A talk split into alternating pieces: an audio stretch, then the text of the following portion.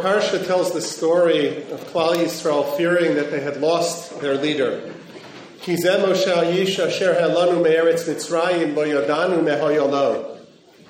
And in his stead, they create a golden calf.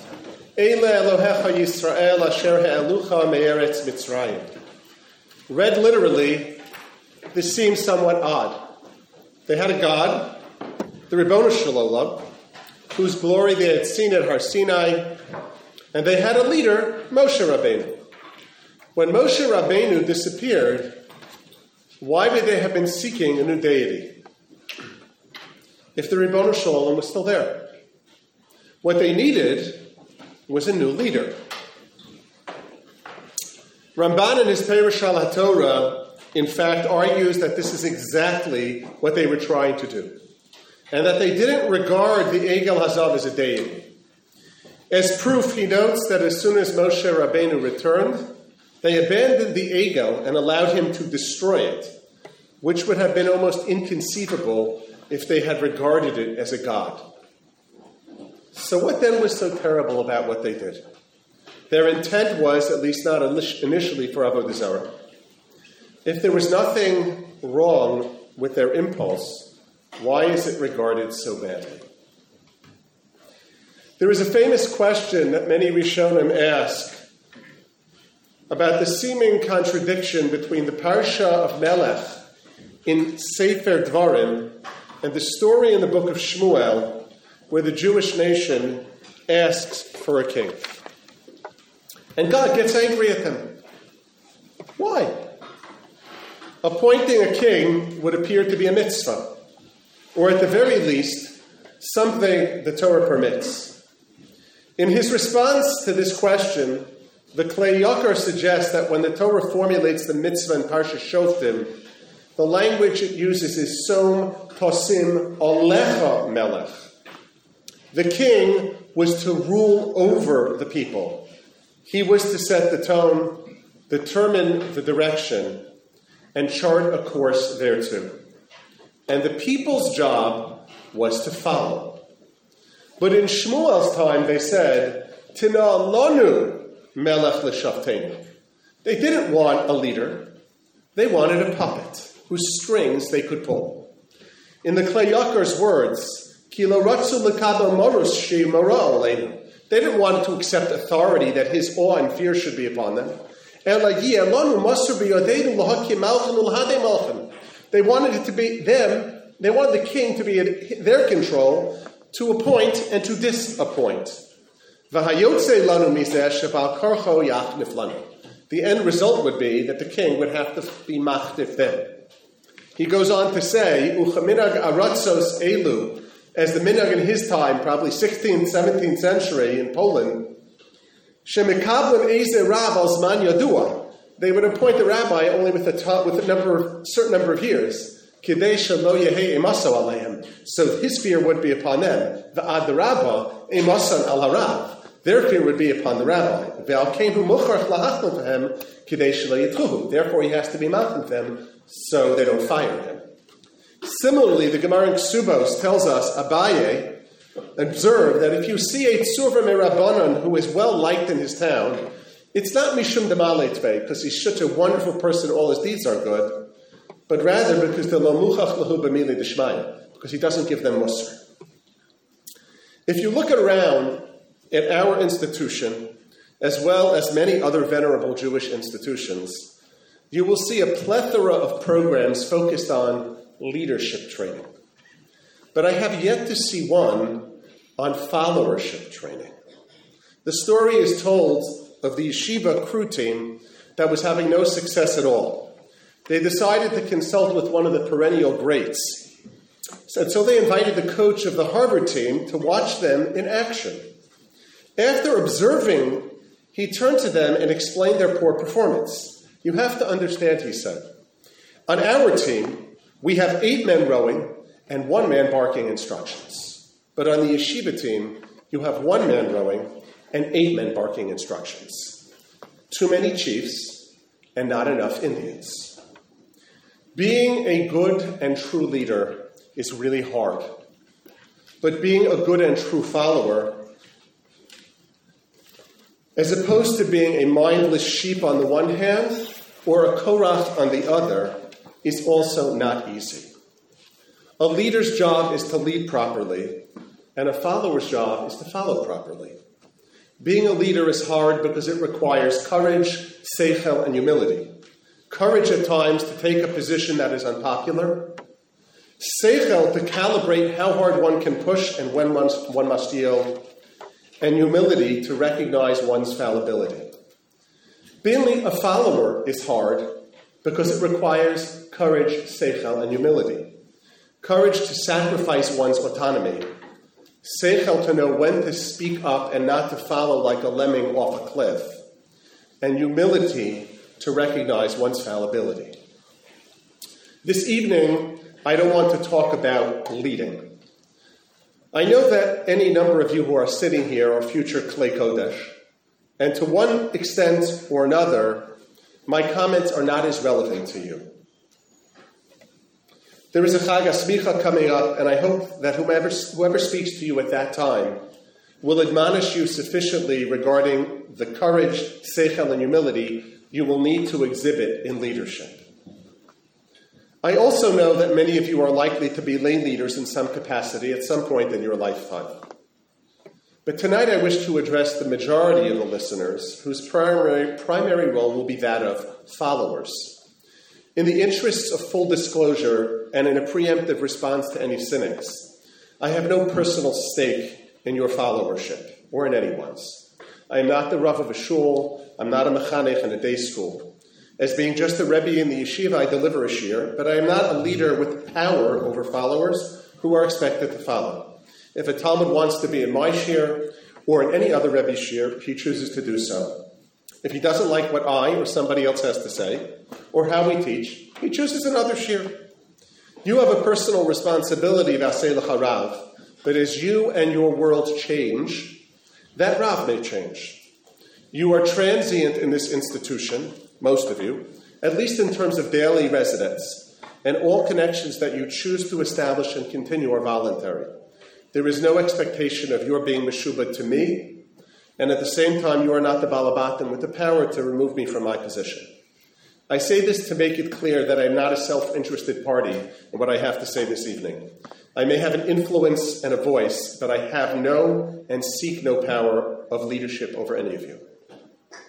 I wish to delineate three ways in which proper, lead, proper followership should be manifest. The first is in the way you behave. In the beginning of Sefer Devarim, Moshe Rabbeinu describes to the Jewish people how the burden of leadership became too much for him to bear alone. Rashi, citing the Sifrei, provides us with a map for followership in the spirit of, let this be a lesson to you, this is what you should not do. Tor Chachem, Melamed Shahayu Tarchanim, they were incessantly stubborn. They couldn't accept the possibility of being wrong. Masa Achem, Melamed Shahayu Api Kursim. Hikdim Moshe Latzes, if Moshe Rabbeinu came early, left his house early, Amru, Ma Ra ben Amram Latzes. Why did he leave his house early? Shema Ena Shafa B'tok Beso. Maybe he and Sipor are fighting. Icher Latzes, if he came late, Amru, they said, Ma Ra ben Amram Shalalatzes. Why did he come late? Malatem Sferim, what do you think he must be doing? Eitzos machshavos. He's plotting against us. They looked to find fault with everything. They were cynical. Anything Moshe Rabbeinu did could and would be interpreted in a negative light. And finally, v'rivchem, melamed shahayu rognim. They were grumblers. It's very easy to dig in it's very easy to find fault even when there is none, and it's very easy to fetch and complain. What's hard to do is to put one's ego aside, to try to be dan lekafschus, and to step up and help rather than helplessly carp. To the best of my knowledge, being tarchanim, apikorsim, and rognim are not counted among the minyan mitzvah in the Rambam Sefer. Reading this medrash, it seems that some things never change. But in fairness, I should also stress two other points in this context. Number one, these difficulties confront not only Klei Kodesh, but also lay leaders. many of whom dedicate so much of their time to serve the community. A wise person once observed to me that the difference between the Rav of a shul and the president of the shul is that the Rav gets paid to be abused by the congregants, while the president does it for free. But at the same time, Klei Kodesh have dedicated their lives and staked their livelihoods on serving the klal, whereas the lay leader can just walk away and resume his or her own life.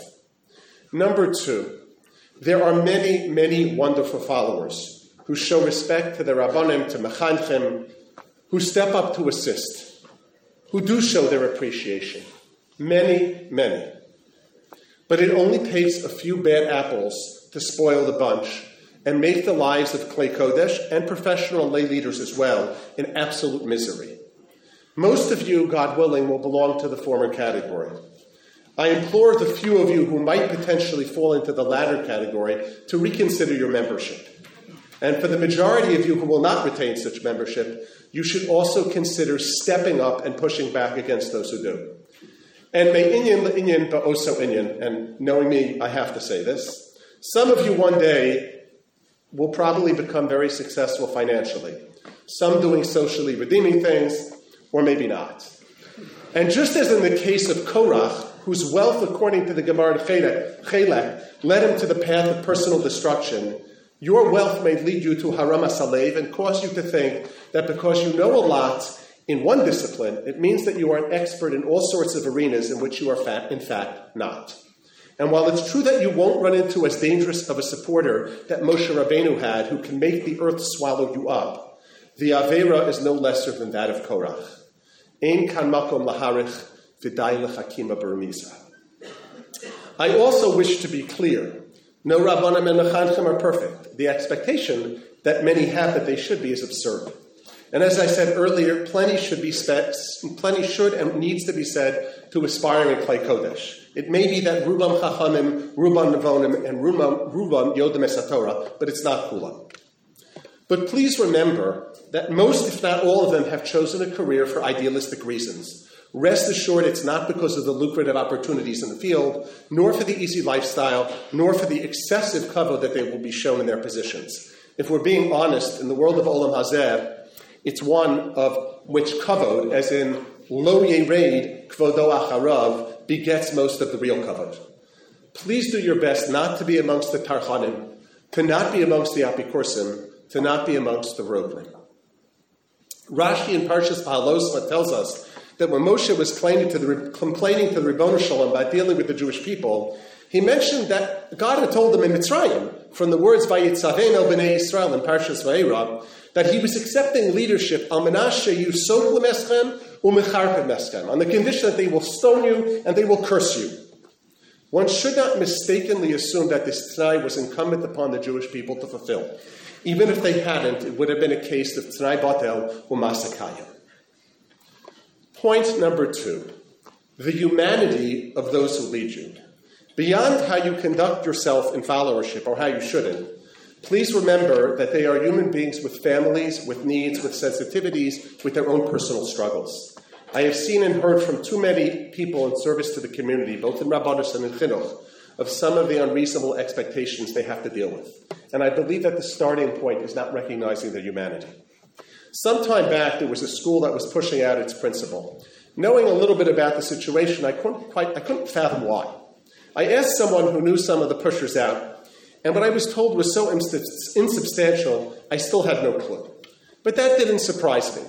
I assumed that a few people with influence and very fragile egos had gotten upset about something, probably inconsequential. But what shocked me was something that happened in the process of replacing him. The people doing this, the committee, they understood that best practices are that you don't fire the principal until you've lined up his replacement.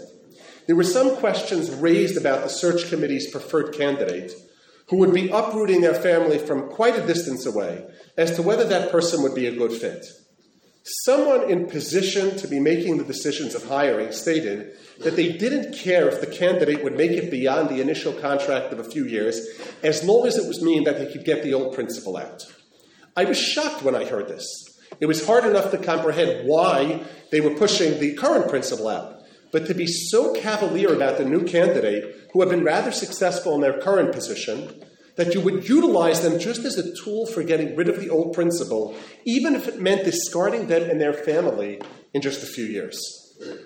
I have heard from any number of community rabbis over the years about how they feel as if many of their congregants don't appreciate them as human beings with their own families and needs. Many times we are dealing with rabbanim who are part time. There are two nuschaos in relation to what it means to be a part time rabbi in many communities. Definition number one is full time job, part time salary. And definition number two is whatever part of the time they need him. Sometimes communities have the resources and don't want to pay, but sometimes they don't. But either way, they should respect the fact that if you aren't providing for the rabbi and his family's financial needs, he will have to turn to other avenues for parnasa, which will draw from his time to support himself. And then you need to expect less. I heard a story many years ago from a Rav about the importance of the pastoral work of Avelus in your Rabbanus. When I teach Hilchas Avelus, I always begin by warning the Talmidim that Avelus is the third world of your rabbinate. Mess it up and you will get electrocuted. This Rav told the story, intended as a cautionary tale, that early in his rabbinate he didn't attend the funeral of a parent of a congregant at which he was not officiating. And as a result, that congregant for years, for decades, never forgave him. I've always wondered about that. This was a rabbi who was part time, on a very part time salary, who had to teach full time in the yeshiva day school. I imagine that to attend a funeral would have meant missing hours of teaching. Would it even have been the right thing to do? Was it a reasonable expectation? And was it fair that you should hold this against the Rav? Finally, number three is be transactional, be relational, not transactional. Long before it became fashionable, Avram Avinu, the Av Hamon Goyim, along with Sarah Imeinu, were involved in the business of kiruv rechokim, starting with the Nefesh Asher Asu B'charan and continuing with the Eshel in Beersheba. Yitzchak Avinu, however, seems to have turned inward, seemingly showing little interest in proselytizing to the outside world, and but even looks like he didn't do that much with his children. His favorite child, Esav, well, we know how that ended. Yaakov presumably received the Masorah from his father, but it is worth remembering that he also spent 14 years in the base Medrash Hashem to Ava. Yaakov Avinu clearly cultivated the Masorah in his children, but he never went down the path of his grandparents to reach outwards. Why? Allow me to suggest, based upon the Targumim of Eretz Yisrael, that recorded tradition on the pasuk of Vayita Eshel Shava, that Avram Avinu would offer food and drink to wayfarers. And when they asked him afterwards to pay for the cost of the meal, what was the price? Instead, he told them to thank God who provides all the food and, the food and drink. And it was through this that he would convert them. He would bring them closer to God. What happened to these people? Why do we never hear about them again? I would suggest to you that it didn't last because the whole relationship with these people was transactional. First, it was a question of paying for services, and instead, they substituted some type of religious performance to pay for their dinner. Avram Avinu wanted to establish a relationship, but for them it was just a transaction. Yitzchak saw all his parents had invested and the meager yield that it had produced, and he had no interest in this enterprise. And when Yaakov resumed his grandparents' activity, he was not interested in transactional relationships. See, for example, Lavan. Instead, he decided that his efforts would be restricted to his children. There is no relationship in this world that is so inherently relational without an iota of transactional than what parents and healthy families give to their children. A Rav, a head of school, a Mechanech, they all have many responsibilities to the tzibur, but they should not be viewed as they too often are as service providers. And if you're unhappy about the service, you are free to cavalierly discard them. A wise principal was once asked when he was hired as to how he would relate to older teachers who were not as effective anymore. The first thing he said was that it was his responsibility to offer assistance to those teachers to regain their effectiveness. He would only draw a line with someone who was not respect, receptive to constructive criticism and assistance. In other words, people who have dedicated their lives to serving the community are not commodities to be disposed of. Klei Kodesh who wish to be effective need to build relationships. but the same thing holds true for their followers. If they want Rabbanim and Mechanchim to be successful, they also need to be open to and make an effort to building relationships and to not see the Rav, the Mechanech, transactionally, primarily as an employee. So, to summarize, three points. One, learn how to behave. Don't be from the Mislonadim. Number two, please remember that leaders, Klei Kodesh or lay leaders, are human beings with their own families and their own needs. And finally, number three, do not see your connection as transactional. Our society broadly and our community more narrowly face enormous economic challenges, which is probably the primary cause of the deeply troubling dearth of people entering and staying in the fields of Avodas HaKodesh. Not every institution may have the funds it needs to support its Klei Kodesh in an ideal manner, but it doesn't cost anything to be a mensch. Treating people poorly or burning them out is not an effective recruitment tool for the profession. In one sense, the Egel Hazav was the perfect leader for certain people. The Egel didn't mind the grumblers or not Kursim. It wasn't human and had no family, and it was just fine being treated transactionally. As Ramban notes, when Moshe returned, and ground up and roasted, that is, summarily and unceremoniously fired their Egel Hazav, not a word of protest was uttered. Ein kol, ve'ein oneh, ve'ein kashef. But even better, the Egal didn't criticize them. It didn't give them musr. It didn't complain. It was pliant and happy to be the center of attention. As I suggested earlier, this is part of a very long sikha that should be given to those who are entering Rabbanus Chinuch or communal leadership. Following is not an easy thing to do. I often like to identify as the source of many of our problems having assimilated Western values. But I believe that our nation's history, which started long before Athens, Rome, or the American Revolution, suggests otherwise. We have been an Amche Oref for a long time. But while this is true, we have never been ensconced in a culture which so profoundly and explicitly worships the right of the individual, autonomy, authenticity, you do you, and that simply gives solace to our lesser angels and our worst tendencies. It is often said that people get the leaders that they deserve. If we don't collectively learn to follow better and how to treat properly those who step forward and sacrifice to lead us, we don't treat them better, we will not have leaders in any meaningful sense of the word. Instead, we will be left with Eila Elohecha Yisrael Asher Halucha Meretz Mitzrayim, with leaders less like Moshe Rabbeinu and more like the Egel Hazav.